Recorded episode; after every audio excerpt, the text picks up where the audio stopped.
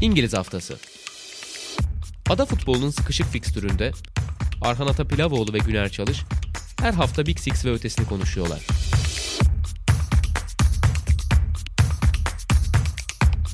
Statsbomb işbirliğiyle. Sokrates'ten, Sokrates Podcast'ten herkese merhabalar. İngiliz haftasının yeni bölümüyle karşınızdayız. Maalesef 2 artı 1'lik bir aramız oldu. Geçen hafta yayınlanması gereken bir bölüm vardı ama benim bir yurt dışında bulunmam gerekçesiyle nedeniyle o bölümü kaydedemedik. Bölümü bu hafta kaydediyoruz. Aslında yurt dışında olmamın amacı programı her zaman daha ileriye taşımak ve belirli istişarelerde bulunmaktı. Bazı siyasiler gibi gittim yurt dışından fikir aldım. Nasıl ileriye taşıyabiliriz diye ve bu Değişik sponsorlar evet. gelecek önümüzdeki haftalarda belki de. Acaba. Dünya Kupası'ndan sonra olabilir mi? Neden olmasın? David Beckham nasıl Katar hükümetiyle anlaştıysa biz de bazı... Pilav yüreğini koydu. Aynen öyle. Bazı feragatlar yapacağız. Paranın gözü kör olsun diyeceğiz ve sponsoru getireceğiz bu programa. Bu hafta aslında zaten hani konsept konsept bölümlerden konuşuyoruz. Çok uzun süredir devam eden bir şey var aslında Premier Lig'de. Bir hoca sirkülasyonu. Hocaların gidişlerini, gelişlerini konuşacağız. Gariptir Süper Lig'den daha fazla hoca sirkülasyonu oldu şu ana kadar Premier Lig'de. Bunların bazıları çok şaşırtıcıydı. Tuhel gibi. Bazıları işte Tuhel'in ayrılığı sonrası Brighton hocasını vermek zorunda kaldı. Zorunluluktan oldu. Bazıları acaba hani bu kadar gerek var mıydı hızlı değişime dedirtecek türde bence. Buna Bruno Lage ekleyebiliriz. Derken bir sirkülasyondan bahsetmek mümkün dediğim gibi. Bu sirkülasyonun ilk temel ayağını da elbette bu programda Güner Çalış varken Aston Villa ile açacağız. E, Gerrard ile yollar ayrıldı. Yerine Unai Emery geldi. E, Emery kısmına geçmeden önce bir Gerrard'ı konuşmak gerekebilir tabii. Çünkü göreve geldiği günü anımsıyorum. Biz de burada konuşmuştuk senin konuk olduğun programda da sanırım tam o sıraya denk gelmişti hatta. Evet aynen. Şunu konuşuyorduk ya gerçekten camiada heyecan getirecek bir isim ki zaten yeni sahipler işte CEO sportif direktör benzer yolları e, arıyor. Hani sadece e, standart bir teknik adamdan ziyade heyecan getirebilecek bir isim e, arayışı vardı ve Gerrard hem... Yani büyük, büyük bir isim arıyorlardı. Aynen öyle. Yani sadece bir karizma arıyorlardı kısacası ve hı hı. o karizmayı hem Premier Lig efsanesi hem işte Rangers'ta başardıklarıyla birlikte Steven Gerrard'da bulmuşlardı. Büyük bir heyecan vardı ilk zamanı hatırlıyorum ki kötü de başlamamıştı sanırım. İlk iki maçını kazandı diye anımsıyorum. E sonrasında da mağlup genel, ba- genel başlangıcı iyiydi. Evet.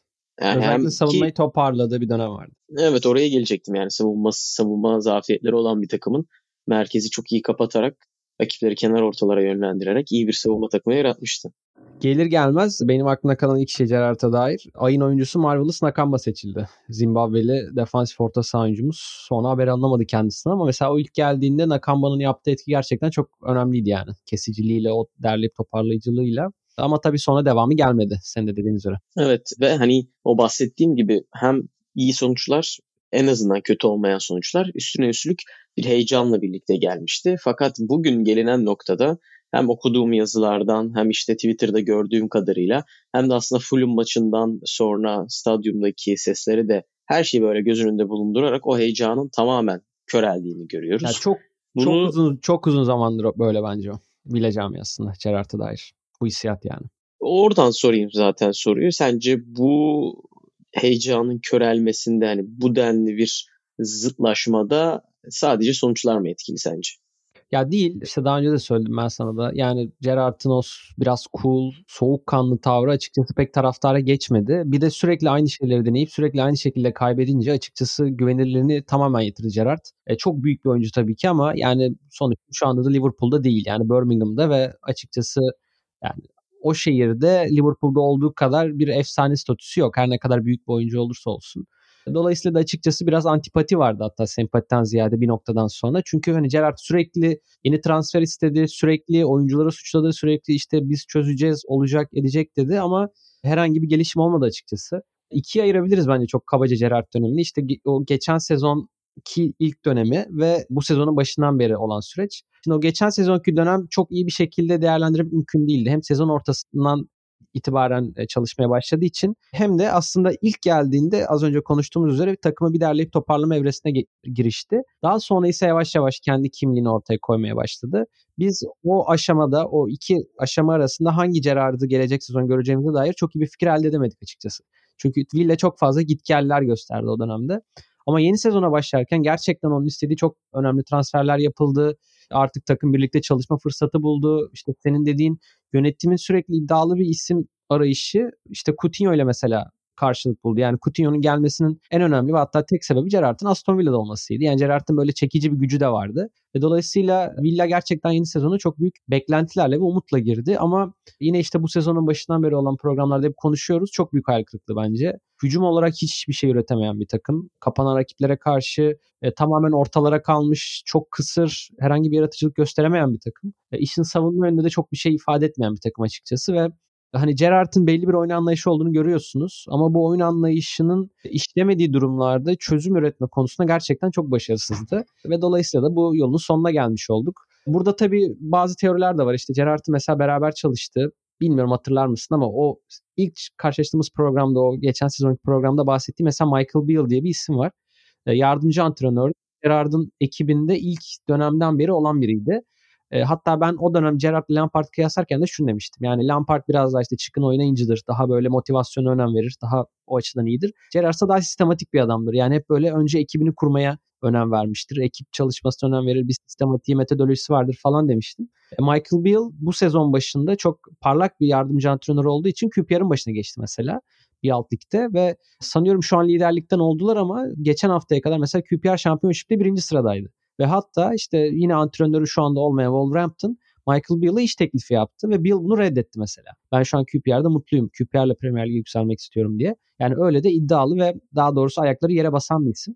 E şimdi Beale'ın belki de o e, şeyden çıkması Gerard'ı kötü etkilemiş ve onun defolarını biraz daha ortaya çıkarmış olabilir. Çünkü Gerard bana biraz daha bir hani eski tip menajer gibi de geliyor bir noktada. Yani onun arka planda çalışacak iyi bir ekibi olması gerekiyor. Evet Gerard o ekibin yüzü olabilir ama sanırım orada mesela biraz sağ içine kafa yoran bir figür de belki resimden çıkınca daha büyük zorluklar yaşamış olabilir diye düşünüyorum. Çünkü gerçekten son bıraktığı takım inanılmaz derecede kısır ve e, o kadronun hakkını vermeyen bir takımdı. Sonuçta buraya geldik. Ama dediğim gibi yani en başından beri bence zaten net bu uyuşmazlık vardı Gerrard ve Aston Villa arasında. Bunda işte Aston Villa'nın CEO'sunun eski bir Liverpool yöneticisi olması, Gerrard'ın onun adamı olması falan işte Smith'in üzerine Dean Smith'in üzerine gelmesi falan büyük etkendi. Ya bilirsin bizim takımlarda da olur. Yani çok sevilen bir hoca gittiğinde yerine gelen hocanın çok çok sempatik biri olması gerekir ki bir önceki figürü unuttursun. E, Gerrard da aksine antipatik bir figürdü açıkçası ve dolayısıyla da kredisi çok daha çabuk bitti bana göre. Ama bunun yanında da bence çok kötü bir süreç yaşadı. Kendi antrenörlük deneyimi açısından da söylüyorum. Yani yine bu Gerrard Lampard karşılaştırmasına dönecek olursak hani hatırlarsın Lampard da Chelsea'de kötü bir dönem yaşadı ama o takım Chelsea'ydi yani. Ve bıraktığında her ne olursa olsun hala üst sıralarda yalan. Çok da kötü olmayan bir takımdı. Gerrard'ın bıraktığı Aston Villa ise hani küme düşme hattında bir takım şu anda. Dolayısıyla onun antrenörlük yolculuğu açısından da kötü bir tecrübe, kötü bir iz olacak gibi duruyor. Yani Rangers'ı bırakırken e, biliyorsun çok popüler bir figürdü ama şu an bence bayağı şüpheyle bakılan bir figür haline geldi Gerrard.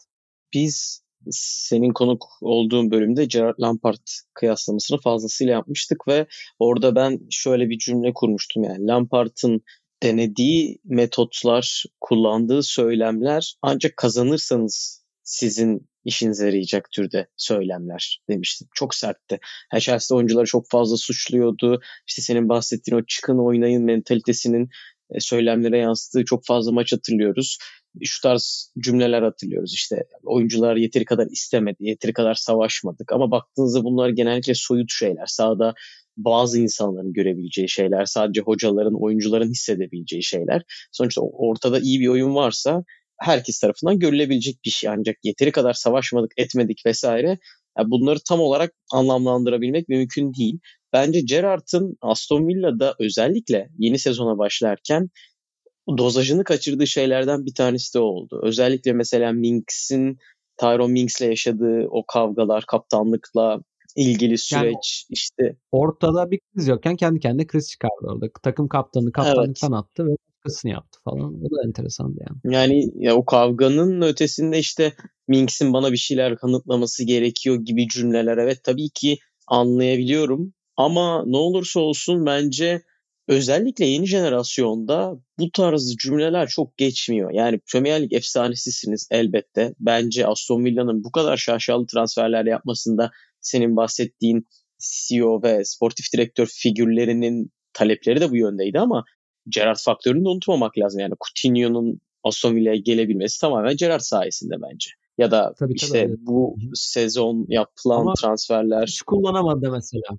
Öyle bir sıkıntı da var. Yani Gerrard'la alakalı işte temel sıkıntı o. Coutinho Gerrard aldırdı geldi ama Coutinho bu sezon hiç yok. Hiçbir şekilde verim alamadı mesela.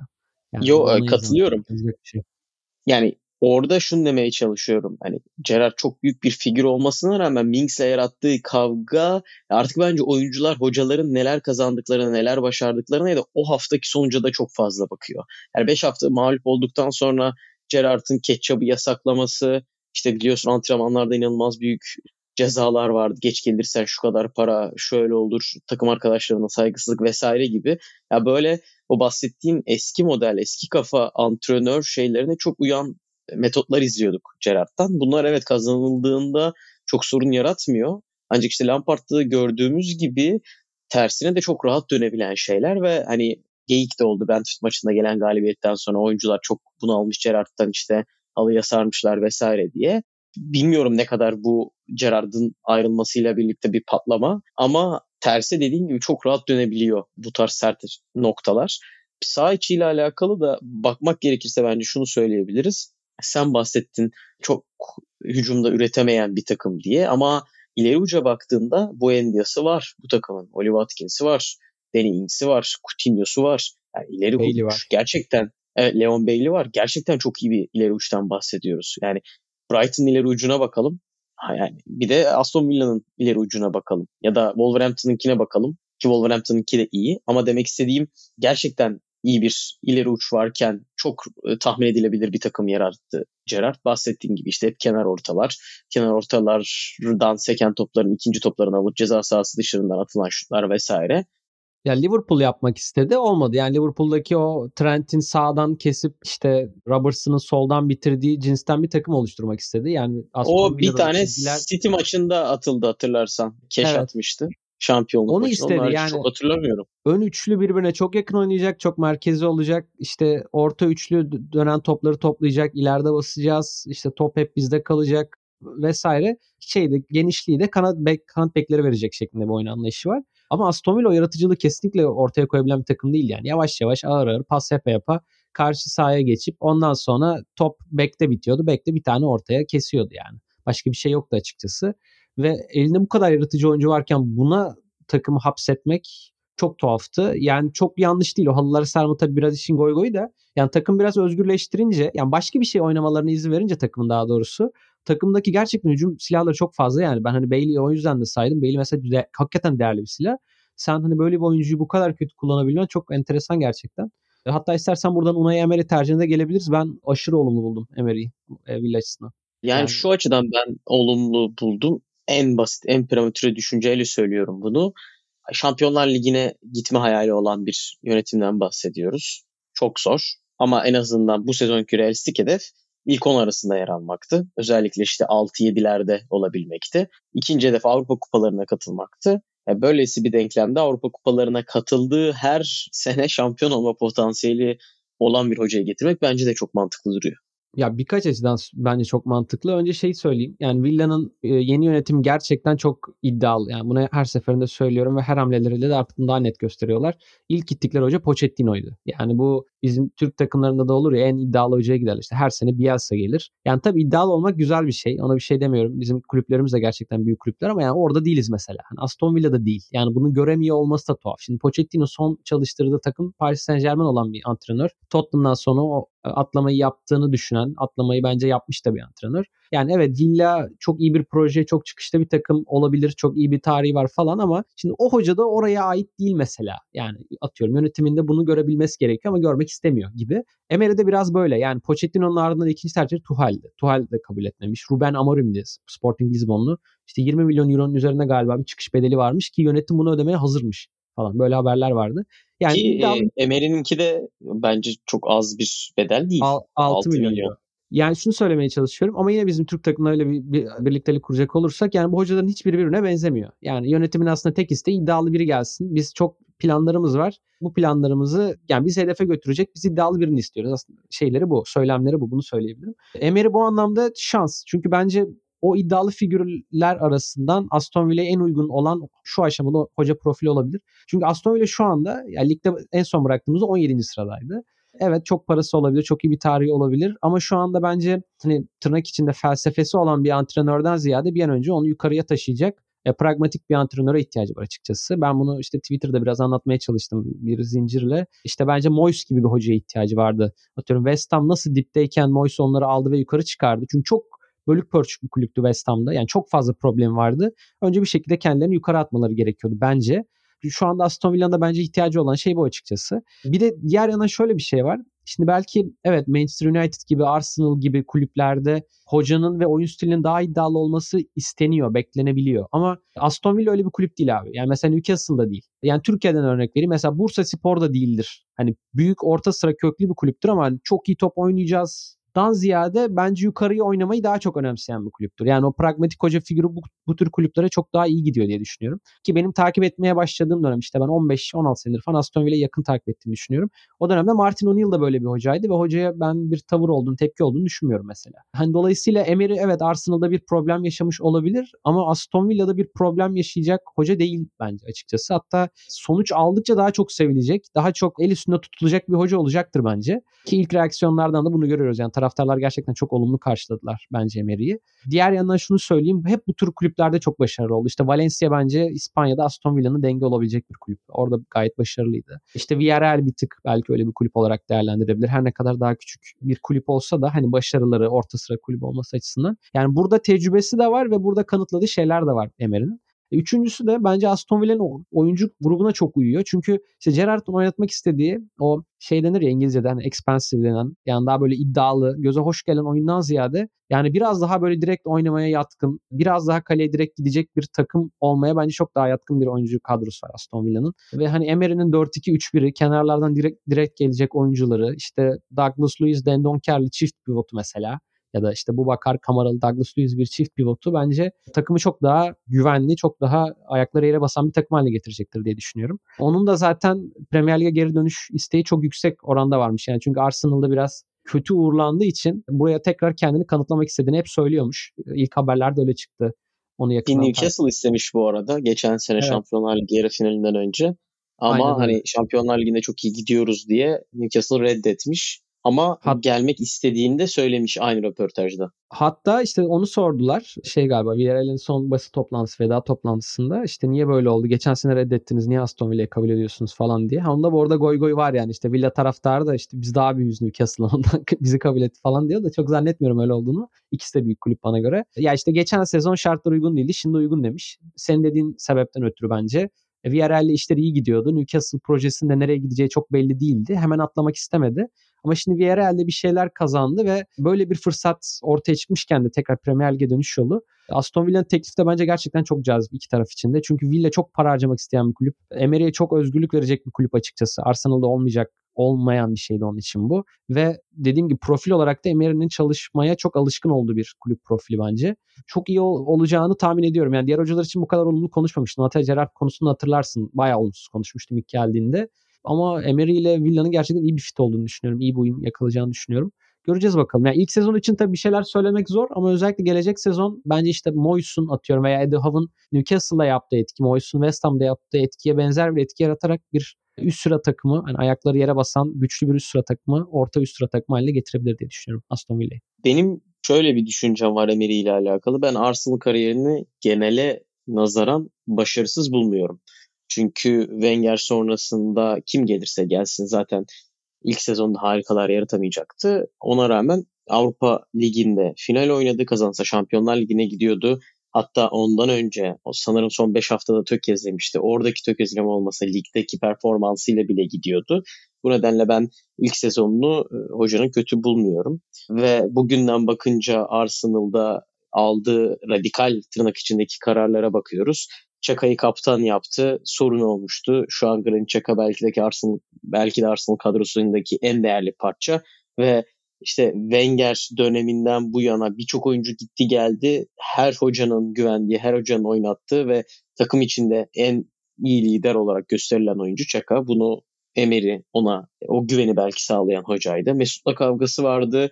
Yıldız oyuncularla anlaşılamıyor dendi. Şu an bakıldığında o konuda da çok haksız durmuyor gibi. O nedenle ben hani hem Arsenal hem Premier Lig kariyerini biraz insanların hızlı yargıladığını ve acımasız yargıladığını düşünüyorum. Bu nedenle hocanın yeniden Premier Lig'e gelip kendini ispatlama fırsatına sahip olması çok değerli. Bir de Aston Villa'nın şu açıdan iyi bir eşleşme olduğunu düşünen taraftayım. Şunu konuştuk. Aston Villa'daki şu an kadroda kimse beklentisini karşılayamıyor. Yani Leon Bailey de çok iyi oyuncu, Coutinho da çok iyi oyuncu, Ings de çok iyi oyuncu vesaire vesaire. Bunlardan hangisi peki şu an gerçek performansın üstünde ya da sadece gerçek performansıyla eşdeğer bir şey ortaya koyuyor? Hiçbirisi. Ama Villarreal kadrosuna baktığımızda işte Tottenham'dan gelen orada istenileni veremeyen ama kendini çok iyi bir şekilde ispatlayan birçok oyuncu vardı. İşte Foyt, Aurier, Lo Celso vesaire. Aynı zamanda Dan, Danjuma var bir kere. Evet. Aynen öyle. Danjuma bambaşka bir oyuncuya evrildi. Gerard Moreno İspanya milli takımına gitti. Pau Torres aynı şekilde. E, İspanya yani milli takımına en çok oyuncu veren takım haline geldiler ya. Yani şey Villarreal gerçekten evet. döneminde. E şu an şimdi Aston Villa kadrosuna baktığın zaman tamam ilk altıyı atıyorum. Onun haricinde en iyi kadrolardan birisi dersin bence. Genel kalitesine baktığın zaman sadece yapının yükselmesi gerekiyor. Bu yapıyı yükseltebilecek oyun e, hocaların da başında geliyor bana sorarsan.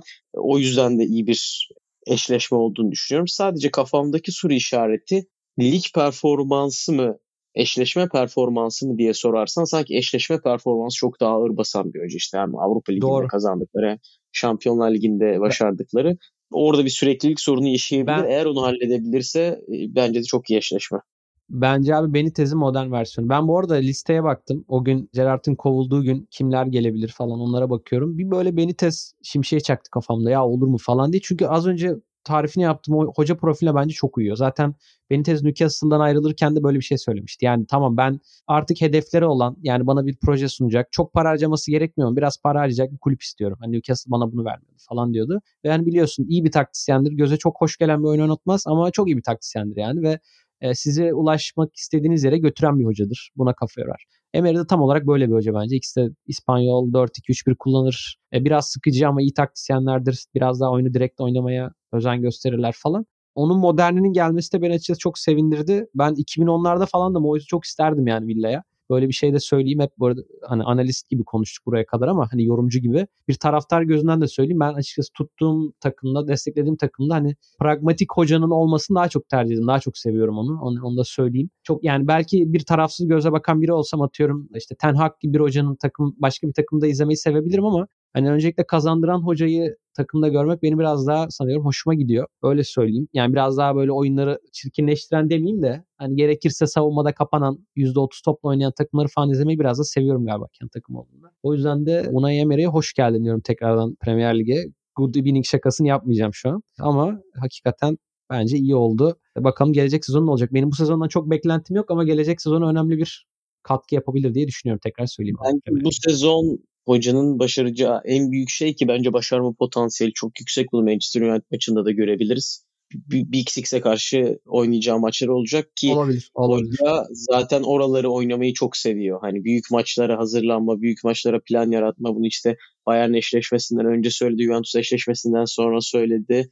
Bunu zaten ispatlamış birisi. İşte United maçında Avrupa Ligi finalinden önce 17 maçını falan izlemiş sanırım United'ın e, analiz edebilmek için en iyi şekilde. Oraları çok iyi yapabilen bir isim. O yüzden orada yani bir dişçi koltuğu olabilir Aston Villa ilerleyen haftalarda. Arsenal oynadı Yerinde mı? Hatırlıyor musun? Arsenal oynamadı sanırım. Emin değilim. Ben oynamadı Bunu diye hatırlıyorum. Lazım, Emin değilim. Ben oynamadı diye hatırlıyorum. O yüzden bakalım o eşleşme e, heyecan verici olabilir. Buradan aslında sen Potter'a geçelim mi? getirmiştin. Yani e, idealist hocalar rayına geçelim. Hem de Zerbi hem Potter aynı potada eritelim. Enteresan bir karardı Tuchel'in ayrılığı ve Potter'la anlaştı Chelsea. Bence Potter'ın Bence... dediği gibi hani Potter uzun uzun konuşalım bu arada bence. Senin de sevdiğin bir figür, benim de sevdiğim bir figür olduğunu düşünüyorum. Aslında onu da uzun konuşmak istiyorduk. Bugün bakalım nerelere geleceğiz. Yani özel bölümde ben, yapamadık çünkü onu. Evet şöyle söyleyeyim bence ya Chelsea'ye geldiği ilk günden bu yana ne olduğunu ve buraya nasıl geldiğini iyi gösterdi. Taktiksel esneklikler, her maça farklı planla çıkabilmesi. İşte o Thomas Frank'le de konuştu biliyorsun. Çok meşhur olan Aha. bir maç maç önü. Tirat kesit vardı. Evet röportajda bir kesit vardı. İşte taktikler ve formasyonlar üzerinden konuşuyordu. Bunların hepsini sahada aslında görebildik Chelsea'de. Sterling'in sol kanat beki oynaması, üçlü oynanması, dört oynanması, orta sahadaki değişimler, işte Broha'nın biraz daha dahil olması vesaire herkesi kullanabilen, her oyuncunun profilini değiştirebilen bir hoca olarak tanıdık biz kendisini Brighton'da. Hemen her oyuncunun kalitesini yukarı çekti, rollerini değiştirdi, yapıyı yukarı çekti ve baktığın zaman işte Tuhel'in de benzer yollardan geçtiğini düşününce Chelsea için en uygun adaylardan birisiydi kesinlikle. Hem üçlü dörtlü esnekliğine sahip olabilmesi hem de bahsettiğimiz detaylar onu bu rol için uygun hale getiriyordu. Bu zamana kadar evet konuşamadık ama zaten öncesindeki fikirlerim de benzerdi ama Chelsea'de Chelsea'nin başında gösterdiği şeyler de biraz bence bunu anlatıyor. Bilmem katılır mısın? Ya katılırım. Bir de şunu da söyleyeyim. Yani mesela Potter'ın bence Chelsea'ye gelmesi de şöyle de beklenmedik. Yani biz sende de hatta konuştuk bunu podcast'ta. Tottenham'a gelir mi? Hani Tottenham'a yakıştırmıştık diye hatırlıyorum ben. Tottenham'ı da ben Chelsea'den açıkçası bir tık daha altta bir kulüp olarak görüyorum. Hani e, Graham Potter'ı çok yükselen bir hoca olarak görüyordum ama bence hani bir basamakta fazla atlayarak hızlı çıktı yani bence merdivenleri. Ve genelde bu merdivenleri hızlı çıktığında hocaların böyle bir tökezlediğini görürsün. Tökezlemedi. Aksine şu ana kadar maç kaybetmedi mesela ve senin dediğin e, gibi niye burada olduğunu, niye bu görevi hak ettiğini gösterir de bir şekilde bu maçları oynuyor. Yani çok esnek bir şeyler evet deniyor. Yani şu anda aslında çok bir deneme aşamasında Chelsea. Hani atıyorum Sterling'i mesela görüyorsun. E, şu anda tam nerede oynayacağı belli değil. Kanat beki gibi kullanıyor. Önde denedi. Biraz hani o anlamda kafası karışık. Bazen dört deniyor. Bazen üçlü deniyor. İşte Kukure'ye bir sol stoper. Bazen sol bek. Ama buna rağmen mesela Chelsea'nin kazanmaya devam ettiğini görüyorsun. Yani zaten Brighton'da da biraz bunları gösteren bir hocaydı. Gerçekten başarılı. Yani ben Potter'a şuradan da girmek istiyordum biraz. Belki oradan da konuşabiliriz. Chelsea'den de öncesinde. Ya hatırlarsın Galatasaray'la oynadıkları maçta aslında biz ilk tanıdık ya da ben kendi adımı öyle tanıdım. Östersund'dan bahsediyorum. Yani oraya gidiş hikayesi ve oradan alarak ekibini inşa edişi bence çok enteresan açıkçası. Ben işte program öncesinde bir hafta önce kadar biraz ekibini taradım. Potter'ın belki sen de iyi biliyorsun oradan da konuşabiliriz bilmiyorum. Hı hı. Potter'ın şöyle bir ekibi var abi 5 kişilik hatta takımın başına geldiğinde de bu ekibin tamamını getirdi biliyorsun. Yani onlara da bir tazminat ödendi Brighton'a. Yani sadece Potter değil işte. Björn Hamberg. Hatta Dezerbi bu yüzden tamamen de, o da kendi ekibiyle birlikte geldi bundan dolayı. Evet hatta işte şey çok üzülmüşler. Hatırlarsın Brighton Premier Lig'e ilk çıktığında Bruno vardı. Hı hı. Sakallı, kel, bek, İspanyol. O ondan sonra işte mesela Graham Potter'la beraber yönetim teknik ekibe geçiyor. Mesela onu da götürmüş Chelsea ki Potter'dan çok çok daha öncedir Brighton oynayan. Brighton'ın aslında bir parçası olan bir isim. Hani ona da biraz kızmışlar benim anladığım kadarıyla. Yani tam gittin de hani Bruno'yu da alma falan gibisinden. Ya orada şöyle bir şey var. Gerrard hakkında konuştuğumuzda hani bahsediyordum hani teknik ekip çok önemli diye. Yani Graham Potter'ın işte o 5 kişilik ekibi ve o ekibin oluşma hikayesi falan bence çok enteresan açıkçası. İsveç'te ilk göreve başladığında yanına aldığı Bill Reed diye bir ikinci adam var. Maçlarda belki sen de dikkat etmişsindir. Yanındaki kısa boylu biraz hı hı. hafif kilolu diyeyim. İskoç antrenör. Onun yaşı şeyden daha büyük. Graham Potter'dan daha büyük. 59 yaşındaymış. Ama ekibinin gerisi oldukça genç. Yani zaten Graham Potter'ın kendisi 47 yaşında. Diğer isimler işte Björn Hamberg 37 yaşında mesela. Kyle McCauley 36 yaşında. Ben Roberts 47 yaşında. Bruno 42 yaşında. Bunların abi hepsi her çalıştığı kulüpte yavaş yavaş üzerine eklediği isimler. Şöyle kısaca söyleyeyim. İşte Bill Reed Östersund'dayken geliyor. Björn Hamberg Björn mesela, Hamberg zaten o da Östersund'la başlıyor diye hatırlıyorum. Aynen. A- aynen öyle. Östersund'dayken böyle 25 yaşındayken falan ekibe katılan biri. O sırada işte maç analisti olarak falan iş alıyorlar. Şu an mesela Björn Hamberg takımın defans antrenörüymüş. Takımın savunma setleri üzerine kafa yoran biri. Ee, işte şey de Bruno Salter'da mesela tribünde oturup o Brighton'dan tanıdığımız oyuncu takımın daha ziyade hücum setlerine kafa yoran bir isimmiş. Yani ekipte böyle kendi içinde bir şey de var. Ee, rol dağılımı da var öyle söyleyeyim. İşte Kyle McCauley diye mesela biri var. Ee, kendisi işte 20'li yaşlarının ortalarında şeye başvuruyor. Graham Potter'a başvuruyor. Diyor ki işte ben futbolcuyum ama çok şans bulamıyorum. Östersund'da gelip Hani oynayabilir miyim falan. E, biraz bakıyorlar diyor ki yok bende başka bir şey var diyor. Sana bir iş teklifi var diyor. Gel işte bizim için oyuncu izle falan diyor Graham Potter. Böyle böyle Kyle McCauley bu alanı kendi için daha uygun olduğunu fark edip şeyin Graham Potter'ın ne denir oyuncu izleme departmanının başı gibi bir şey oluyor. Yani Graham Potter her gittiği takımda o takımın kendi oyuncu izleme departmanını bozmuyor. Ama yanında McCauley'i de getiriyor ve ondan da mesela görüş alıyor. Yani çünkü şey diyor benim nasıl bir oyuncu istedim mesela çok iyi biliyor McCauley gibi. Ee, hani burayı biraz uzattım. Yani böyle 4-5 kişilik bir ekibi var ve bu ekip hep böyle her gittiği kulüpten beğenip topladığı ve daha sonraki takımlarına da götürdüğü isimlerden oluşuyor. E bence böyle olunca Bu arada da...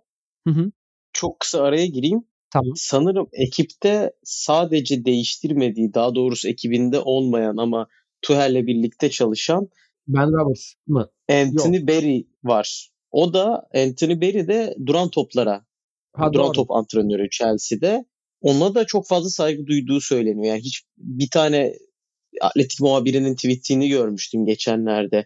Ya Şampiyonlar Ligi maçı ya Milan maçı olması lazım ya da lig maçı tam hatırlamıyorum. Hiçbir şekilde karışmıyormuş. işte. Duran toplarda bütün direktifleri Anthony Berry'nin vermesini söylüyormuş.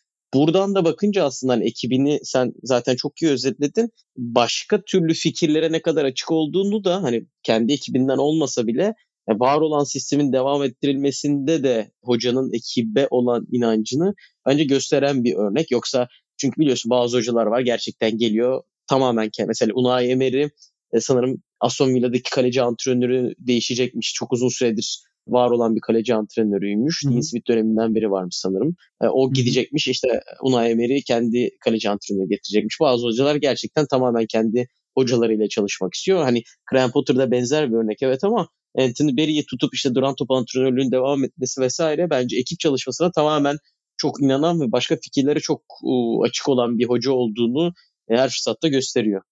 Kesin ve hatta şöyle söyleyeyim sonuçta sonsuza kadar burada kalmayacak Potter. Büyük ihtimalle bir sonraki işine geçtiğinde bu senin bahsettiğin figürü de ekibe ekleyip muhtemelen bu sefer ekibe 5 kişiden 6 kişiye çıkarıp geçecekler belki de eğer gerçekten o kadar değerli gördüğü bir figürse. Çünkü bunu görüyoruz. Ya bu bir yandan da çok normal. Ya işte Graham Potter'ı biliyorsun aslında bir okullu yani. Hani bir yüksek lisans tezi var mesela. Zaten yani aslında ilk antrenörlük kariyerini üniversite takımı çalıştırarak başlayan bir hoca ve liderlik kaliteleri ve duygusal zeka üzerine bir tezi var mesela. Yani zaten e, insanların genelde söylediği, onunla, onunla çalışanların genelde söylediği şey şu. Yani aslında etrafı yönetmeyi çok iyi biliyor.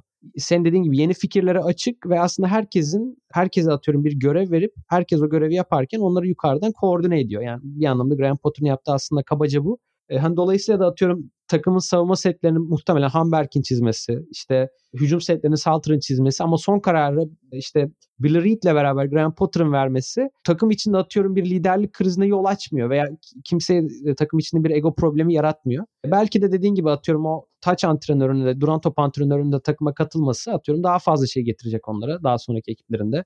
Yani çok enteresan bir adam gerçekten çok alışık olmadığımız bir figür her açıdan. Bence çok egosu da düşük bir antrenör. Bunu sadece şeyde görmüyorsun yani hikayesinde görmüyorsun yaptığı açıklamalarda da görüyorsun. Mesela bir röportajı vardı. Geçen sene verdi sanıyorum Brighton'dayken. Yani Premier Lig mesela çok hype buluyor. Yani buradaki diyor her şey çok havalı falan ama ben hani böyle olmak istemiyorum. Hala işte en eski arkadaşlarımla görüşüyorum. Onlarla görüşüyorken asla futbol konuşmuyoruz falan diyor ve hani bazen Kaan abi de diyor galiba Kaan Kural hani spor çok önemlidir ama asla o kadar önemli değildir gibi bir sözü var. Şimdi tam yanlış söylemeyeyim ama yani biraz da böyle Spor de çok bir adam. değerlidir ama çok önemli değildir. Evet evet. Ya o tarz kafada da bir adam açıkçası. O yüzden hem sanıyorum bu açıdan oyuncularla da iyi anlaşabiliyor veya insanlara bir şey de verebiliyor.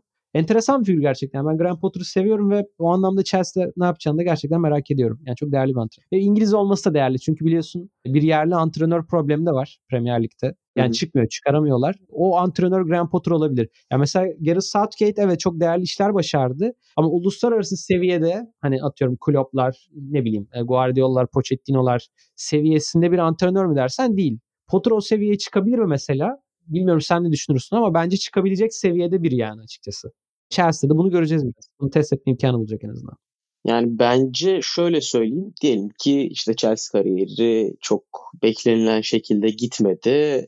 Bir sonraki hedef olarak neyi düşünüyorsun? Ben Brighton gibi bir kulüp olacağını düşünmüyorum. İşte aklıma geldiği için söylüyorum. Şu an Roma'yı Avrupa seviyesinde nereye koyuyorsam o tarz bir kulübe gideceğini düşünüyorum. Ama Gareth Southgate İngiltere milli takımında başarmışlıklarına rağmen Dünya Kupası ve Avrupa Şampiyonası'nda o kalibrede bir takıma gider mi?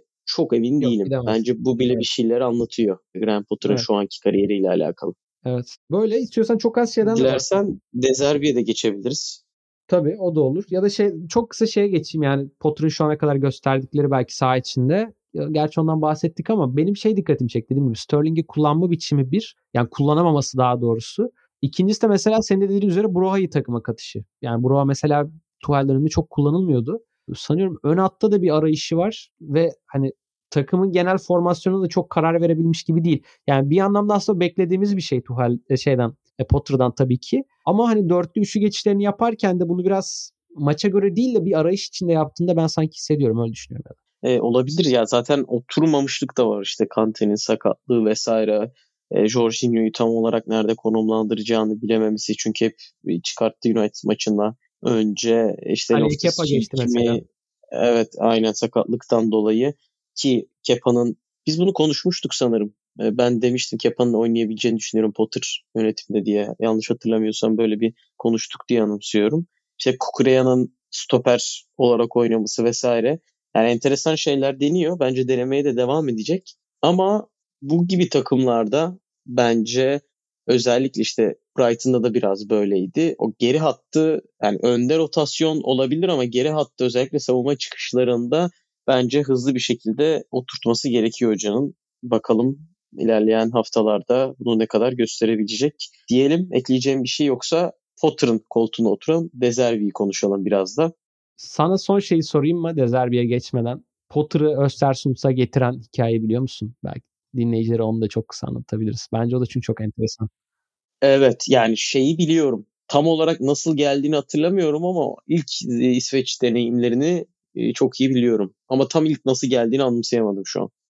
Abi şöyle Östersund'un o zamanki sahibi diyeyim. Şimdi adamın adını hatırlayamadım ama yan- yanlış bir şey söylemeyeyim. O dönem o kişinin Swansea ile bir bağlantısı var. İngiltere Premier Lig'den altyapı oyuncularının takımına gelmesini ve işte burada oynamasını falan istiyor. O, o sebeplerle bir şekilde Swansea ile bir ortaklık, bağlantı kuruyorlar. O dönemde de Swansea'nin işte antrenörü Roberto Martinez. Martinez de böyle çok sosyal, açıkçası bu networkleri iyi yapan biridir. Martinez'e arkadaş oluyorlar.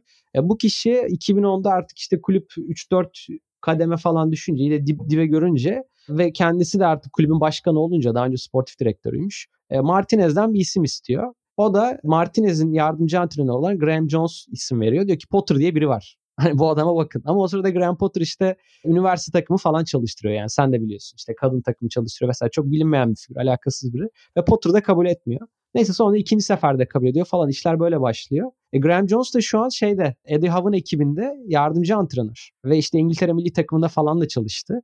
Yani böyle çok enteresan şeyleri var. Şu an işte Bill Reed dediğim o ikinci figür yardımcısı olan kişi de Graham Jones'un çok yakın arkadaşı. Doğum gününe gidiyorlar Bill Reed'in. Orada bir anda çok yakınlık kuruyorlar. Graham jo- şeyle Graham Potter'la Bill Reed. Daha sonra Graham Potter 2-3 sene sonra yanına alıyor. İşte gel buraya beraber çalışalım falan diye.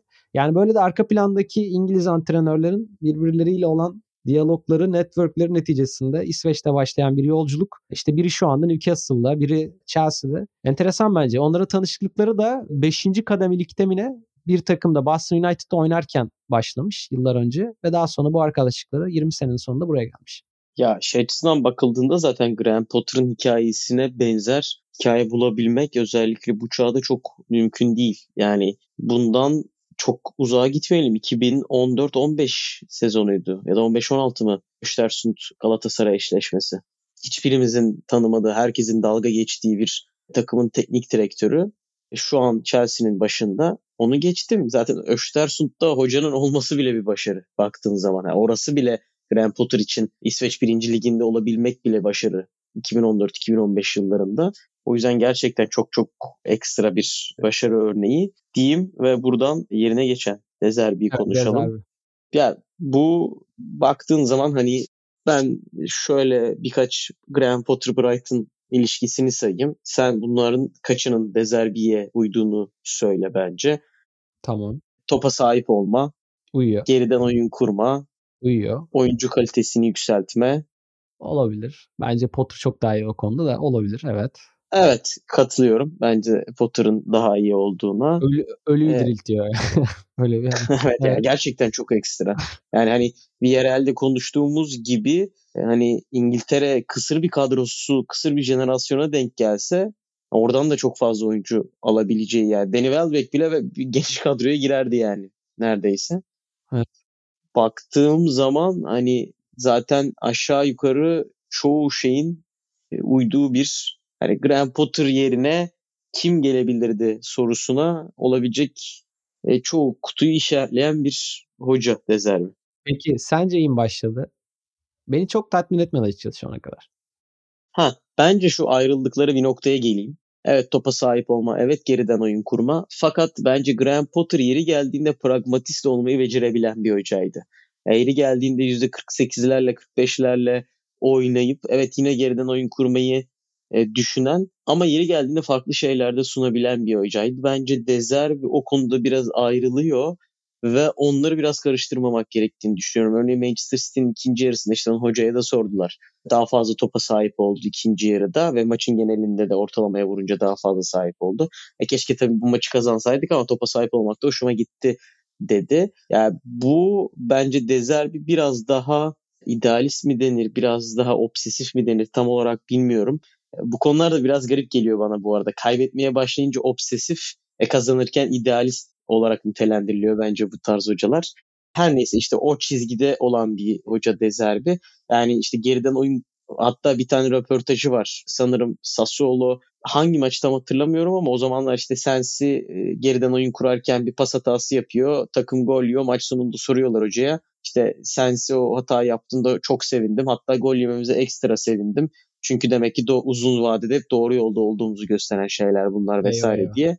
Burada bence biraz Graham Potter'dan ayrılıyor ve kötü başlamasının altında yatan temel nedenlerden birisinin de bu olduğunu ve hocanın bu konuda bence işte dediğim gibi hani obsesif idealist çizgisinde biraz daha idealiste yakın olması gerektiğini düşünüyorum obsesiflikten ziyade eğer uzun bir şekilde Brighton kariyerini sürdürecekse. Ben sana %100 katılıyorum ki ben aynı şeyleri anlatacaktım. Ben de sadece kendi örneklerimle destekleyeyim o zaman seni kendi aklıma gelenlerle. Swansea'den bahsettik ya mesela. Swansea buna çok benzer bir süreçten geçmişti. İşte bundan 10 yıl falan önce Martinez'le başladılar. Topa sahip olma takımını ortaya çıkaran Martinez'di. Çılgın bir oyun oynuyorlardı. Yani oradaki dezer bir figürü Martinez'di. Martinez'den sonra ama Brandon Rodgers geldi. Şimdi Brandon Rodgers'la Roberto Martinez arasında dışarıdan da görülebilen ve daha sonra ikisinin takımında o da oynayan bilirsin yani Gary Monk var. Daha sonra antrenör oldu. Gary Monk'un da vurguladığı şöyle bir şey vardı. Mesela Gary Monk bir röportajı şunu söylemişti. Ben e, demiştir Rodgers'ı çok daha iyi buluyorum. E, sebebi de Martinez hani rakip kim olursa olsun kendi oyunumuzu oynamamızı isterdi. İşte ya tam ifade böyle değildi belki ama işte çılgınca şeyler yapardık. Çok risk alırdık ama Rodgers çok daha fazla biçimde hani rakibi de önemseyen daha kontrollü biriydi gibi bir e, şey vardı. O meale gelen açıklamaları vardı. Şimdi her topa sahip olma oyununu oynayan antrenör aslında aynı olmuyor. Arada çok küçük bir çizgi var. Bazısı gerçekten biraz daha çılgın diyeyim. Ben çılgın olarak ifade ediyorum. Veya daha hayalperest. Bazısı ise daha kontrollü oluyor. Mesela Brandon Rodgers gerçekten o kontrollü olan kısma giren hoca klasmanında bana göre. Ki Swansea de öyleydi. E, ilk dönemlerini hatırlarsan belki. Çok iyi topa sahip oluyorlardı ama inanılmaz sayıda gol atan bir takım değildi. Çok sistematik, çok kontrollü bir takımdı. Ama Roberto Martinez'in takımlarını hatırlarsan çok daha vaatkar, çok daha izlemesi keyifli ama bir maçta 7 tane, bir maçta 8 tane de yiyebilen bir takım. Ben bu geçişi çok doğru bulmuyorum açıkçası ve Brighton'ın Graham Potter'dan Dezerbe'ye geçişinde bu anlamda biraz sakıncalı buluyorum açıkçası. E çünkü her ne kadar o oyun stili evet anlamında bir devamlılık teşkil etse de bence Brighton'ın esas olayı e, oyuncuları düşük paralarla alıp onları parlatan ve kendi yağında kavrulan ve bunu bir biçimde antrenörün başarısıyla gerçekleştiren. Yani oyun stili biraz bunun sonucu olarak gelen bir şeydi. Yani oyun stili bir şey olmaması gerekiyordu. Amaç haline gelmemesi gerekiyordu bana göre. Orada yanılmış olabilirler. Graham Potter bu oyun stilini çok iyi yönetebilen biriydi. Evet ama Potter gibi oynamaları da bana göre o kadar da gerekmiyor olabilir. Hatta işte senle WhatsApp'tan konuşmuştuk yani Potter kovulduktan sonra kim gelir falan gibisinden. Ya ben açıkçası bir İngiliz hoca gelir falan demiştim. Hatırlarsın belki. İşte Cooper gibi belki Beal olabilir demiştim galiba. Yani yine böyle yeni nesilden geliştirici ama çok da hayalperest, çok da iddialı olmayan biri. Hani öyle söyleyeyim. Öyle birini bekliyordum ve öyle birinin ya da daha uygun olduğunu düşünüyordum. İşte mesela Thomas Frank gibi. Yani Thomas Frank elindeki kadrodan maksimum verim alan oyuncuları parlatan ve işte düşük bütçeli takımlarla iyi çalışabilen bir antrenör. Dezerbi o kişi mi çok emin değilim açıkçası. Ben o kötü başlangıcı biraz ona yoruyorum. Ve hani o vesileyle de açıkçası belki geleceği çok da parlak olmayabilir gibi geliyor bana Brighton'da. Çünkü sonuçlar atıyorum bu şekilde kötü gitmeye devam ederse belki bir 3 ay sonra 6 ay sonunda ya biz yanlış yapmışız deyip başka bir adaylı yola devam etmeyi düşünebilirler diye düşünüyorum açıkçası. Yani pek bakmadığım bir pencereden baktım ve gerçekten yani şu açıdan bakmadığım bir pencere bahsettim ya tikler konusunda. Evet o açıdan öyle.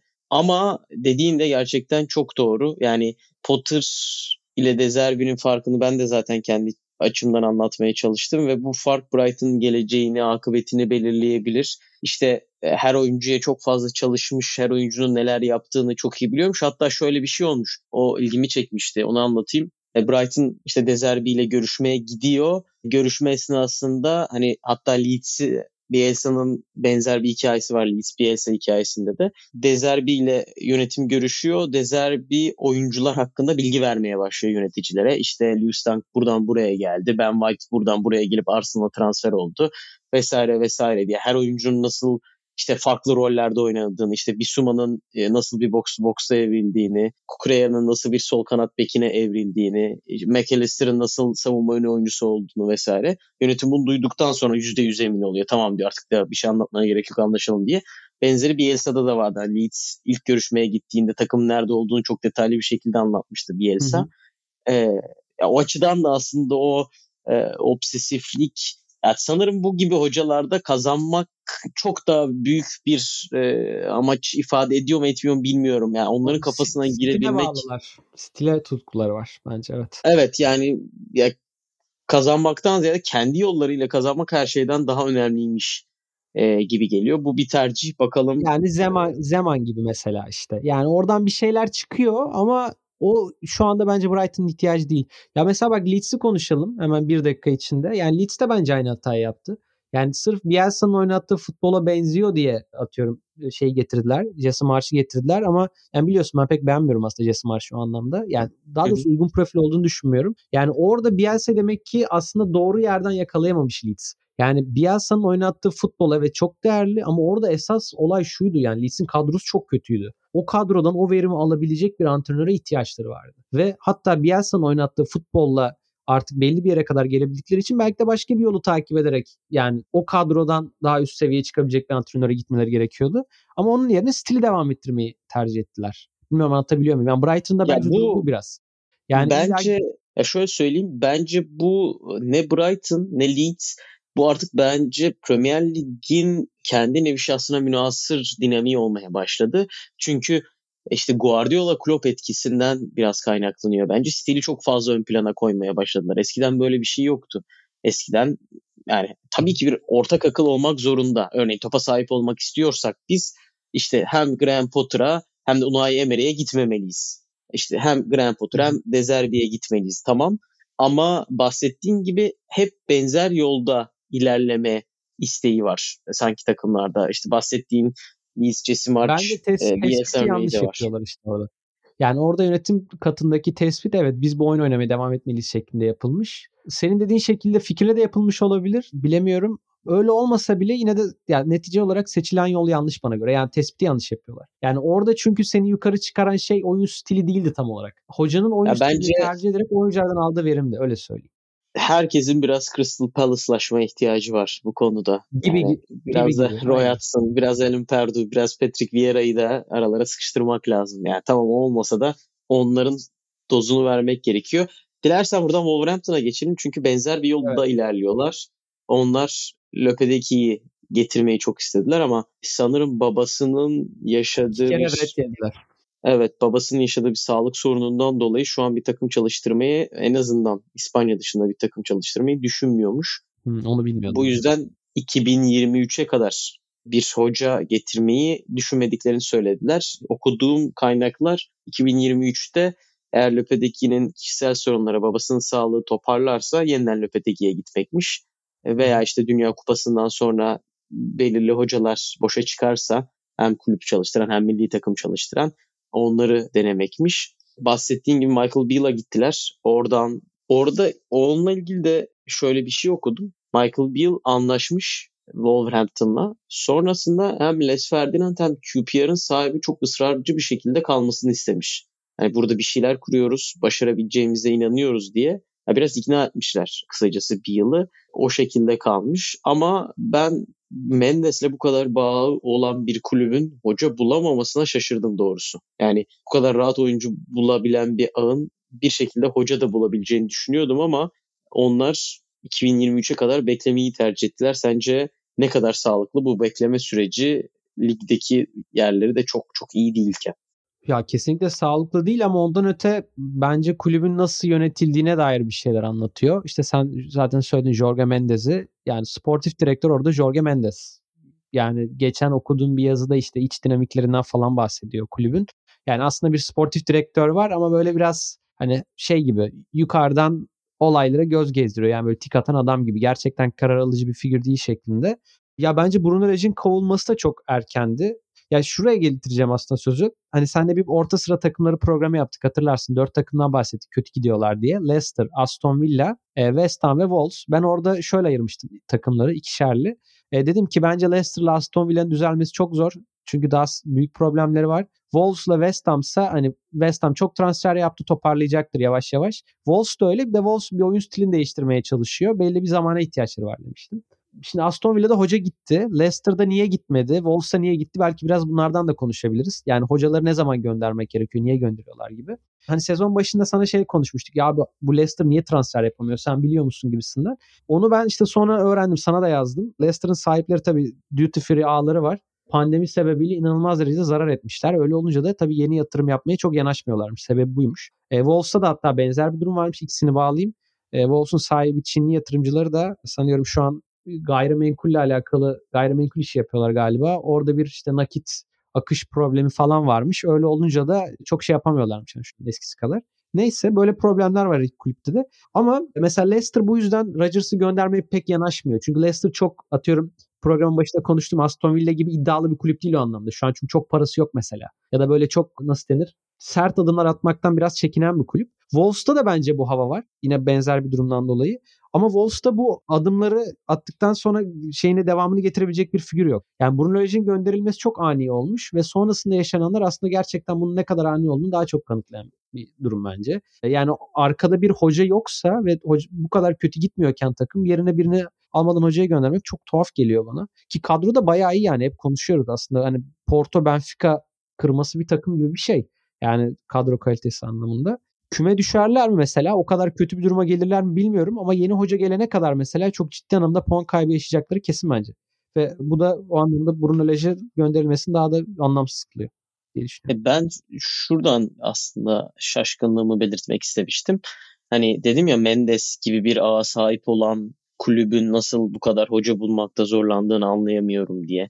Örneğin Aston Villa Dean Smith'ten birkaç gün sonra, birkaç gün de değil yani 3-4 gün sonra Gerrard'ı getirdi. Gerrard'dan 4 gün sonra Emery'i getirdi ve hatırlayalım hem Gerrard göreve gelirken hem Emery göreve gelirken Aston Villa kalibresinden o günkü haliyle ve bugünkü haliyle daha büyük isimler hep konuşuldu. Zaten programda da bahsettik işte Pochettino'dur. Bir isim daha vardı çok büyük Tuchel, Tuchel'dir. Tuhal.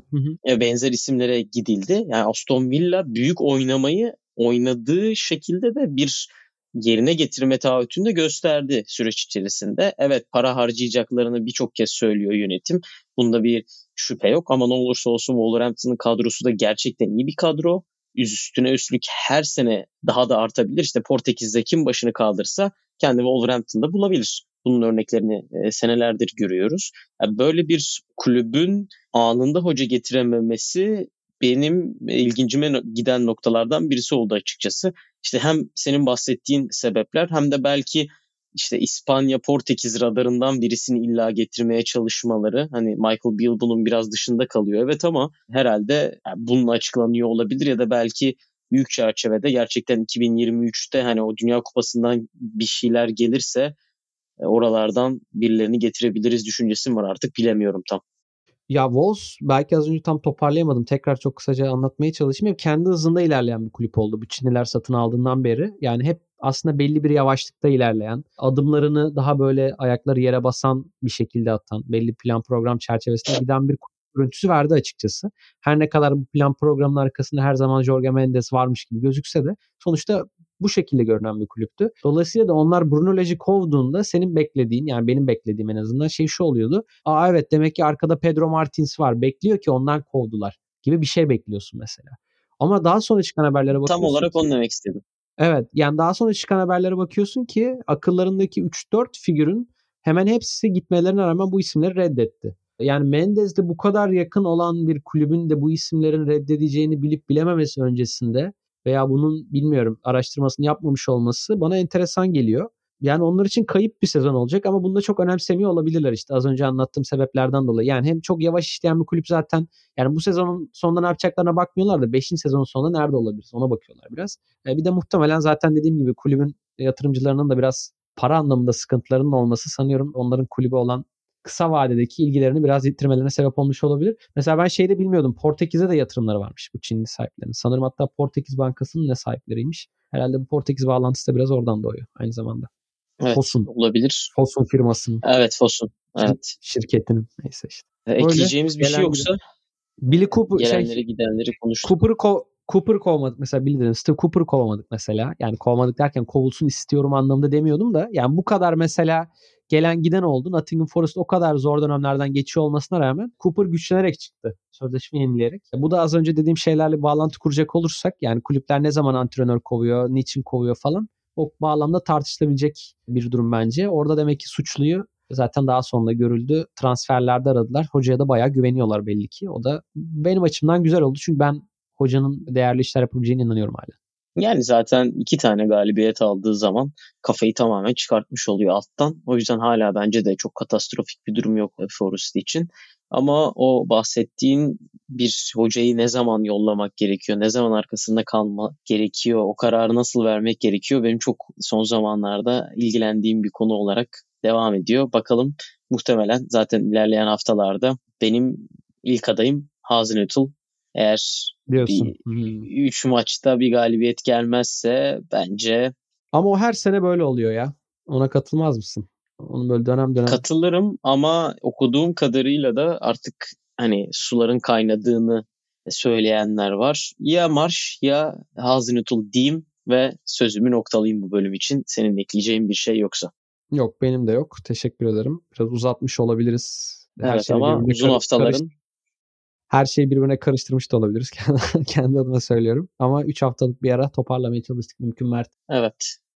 Önümüzdeki haftalarda biraz Manchester United'e döner miyiz? Ne diyorsun? Ben bir özür dileyim artık Ten Hag'tan. Yani döndürecekler gibi duruyor zaten şu an bakıldığı üzere. Bakalım bir de bir Newcastle konuşmak da gerekebilir Doğru. diye düşünüyorum. Doğru. Sen de Newcastle'ı seversin değil mi? Ben öyle biliyorum Eda bu. Evet, evet. Yani ben e, Şola Amaya bu Kevin Nolan'lı kadrodan bu yana hafif bir sempati beslerim Newcastle'a. Onları da konuşmak gerekecek gibi duruyor. Diyelim ve bu haftalık Kapatalım. İngiliz haftasından vedayı edelim sizlere. Dinlediğiniz için çok teşekkür ederiz. Gelecek haftalarda görüşmek üzere. Hoşçakalın. Önümüzdeki bölümlerde görüşmek üzere. Kendinize iyi bakın.